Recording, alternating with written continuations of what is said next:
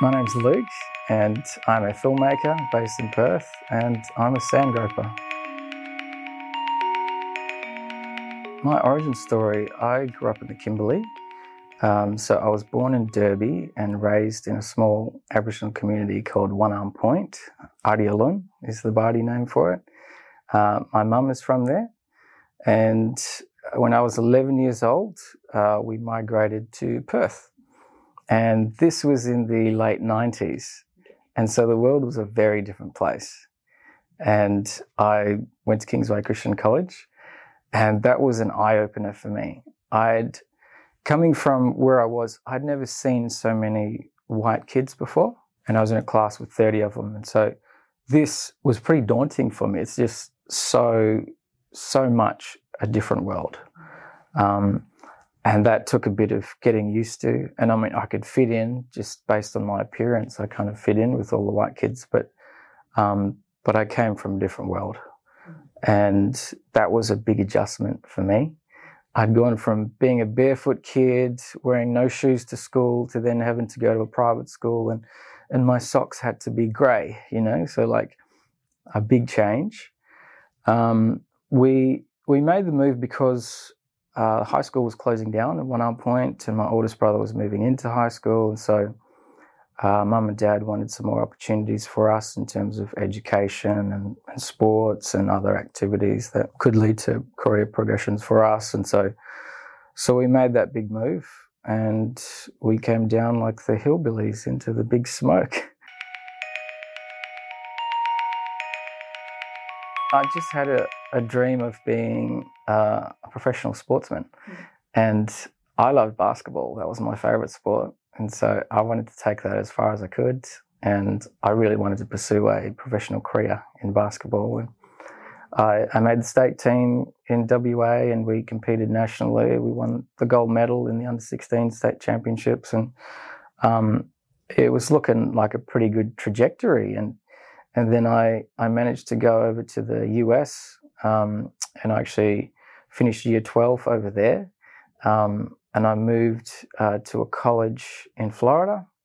Um, and so I did some college basketball there and I was on scholarship the whole time. So I ended up spending three years in the States, um, really pushing with basketball. And, and it became quite a grind for me too. Like, we were putting in so much work every day and it was very taxing on the body and and also I'm in a new country and I've got no family around and, and coming from the small community that I came from this was um again this was like a big challenge there were a lot of changes it's a location change from one arm point to Perth but it's also a, a change in time I mean I'm talking about times that are, are pre-internet yeah. you know and pre-smartphone when I first went to America, and this makes me sound really old, there were no smartphones.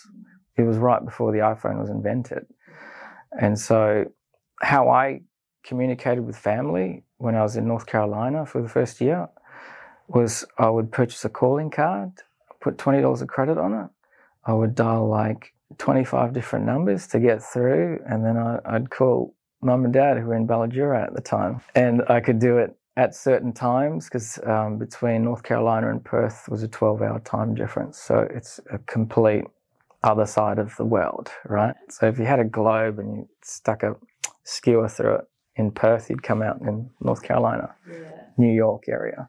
Um, one thing I learned from all my travels was that sort of when in Rome, you do as the Romans do, and you just adjust to whatever the locals are, are doing and how they do it. And I went from Perth to the south, the Bible Belt of North mm. Carolina. Um, and that was a big cultural shift. Mm. Um, just walking in, you feel like you're walking into a movie, mm. just with all the accents. And then you would start talking to people and you'd recognize how foreign your voice sounded compared to everyone else. Um, and so I thought my career would go in that direction. And it did for a while. Um, and I got to a stage where I was doing some training with the Perth Wildcats here. Um, but then I blew out my knee when I was 22, 23. Um, and that took a while to get back from. Um, I did manage to make a recovery, but it took a full 18 months.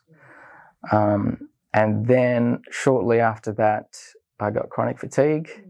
And so I had to pretty much stop any kind of physical activity for a while. And um, it made it very difficult. And so I couldn't really become the basketball player I wanted to be because I couldn't push my body that hard.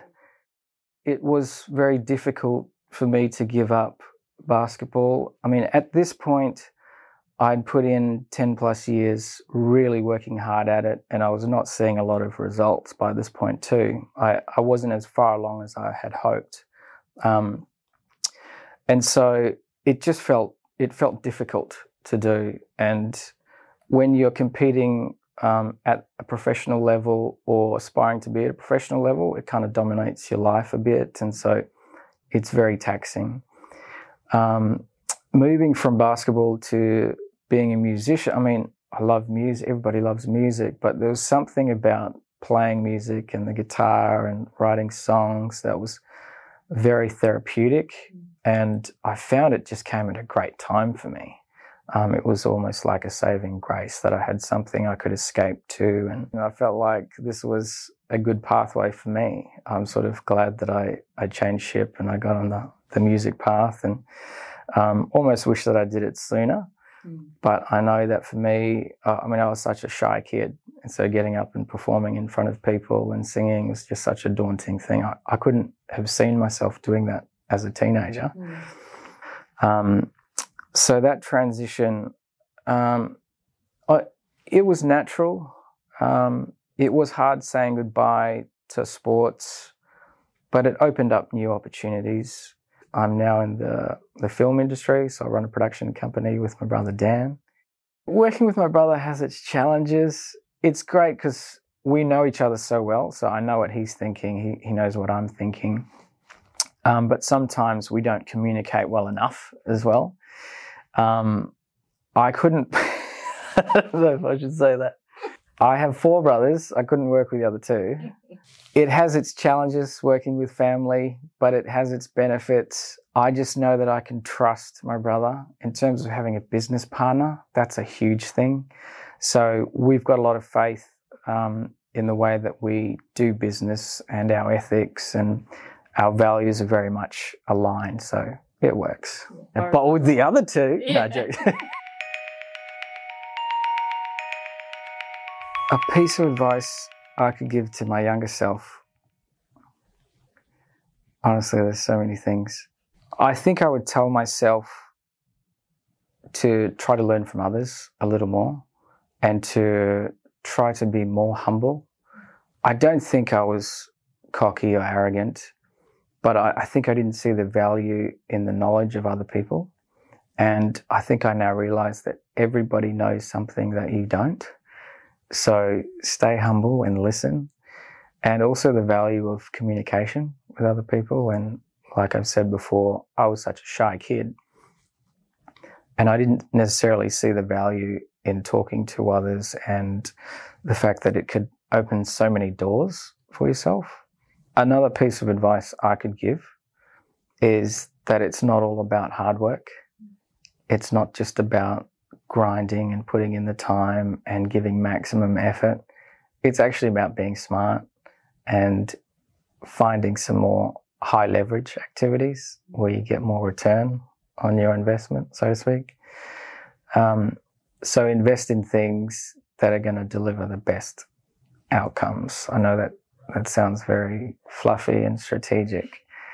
Um, I've been learning that in business, that where I'm spending my, my time management is super important and how I'm spending the day.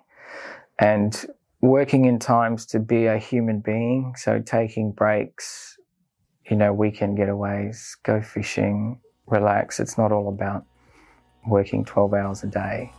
And I think if you do those things, you maximize your output as a human because that's what we're supposed to be doing as humans.